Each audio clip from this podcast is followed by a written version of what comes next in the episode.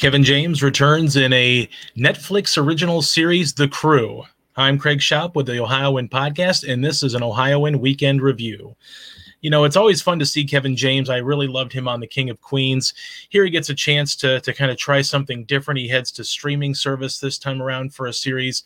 Uh, and unfortunately, uh, The Crew doesn't quite hit enough notes for me to recommend this. Um, James is always reliable as sort of the lead. Um, he's sort of bumbling at times, sort of serious at times, while also being funny at all times. He's usually very good here in this 10 episode run. Um, I will say, though, like, like I've seen with a lot of other uh, recent series, some of the supporting cast really brings the uh, the series a little bit closer to whole. Uh, Gary Anthony Williams is extremely funny as Chuck. He is the man in charge of putting this uh, race car together every week for the uh, the team that Kevin James manages as the crew chief. Uh, Dan Ahdoot is also very funny as Amir, sort of the technology guy. Um, but overall, the the show just kind of misses a little bit for me as far as uh, some of the laughs are very fun, laugh out loud moments moments.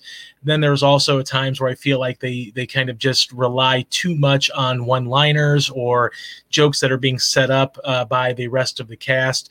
Um, like I said, you know, nothing with the act, you know, nothing wrong with the acting. Kevin James is always reliable. Uh, the supporting cast is pretty solid, but overall, I think the crew just sort of misses the mark a little bit.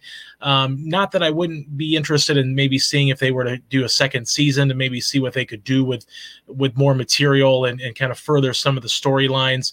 But unfortunately for me, I'm going to have to give this a two and a half stars out of four.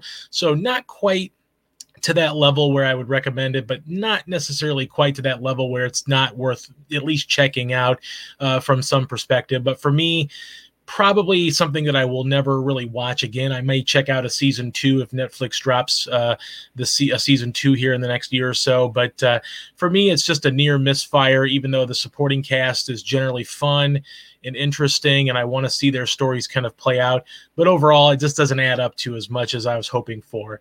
So once again, that's two and a half stars for Kevin James, The Crew. That is streaming currently on Netflix, all 10 episodes of the first season. I'm Craig Shoup, and this is an Ohioan podcast.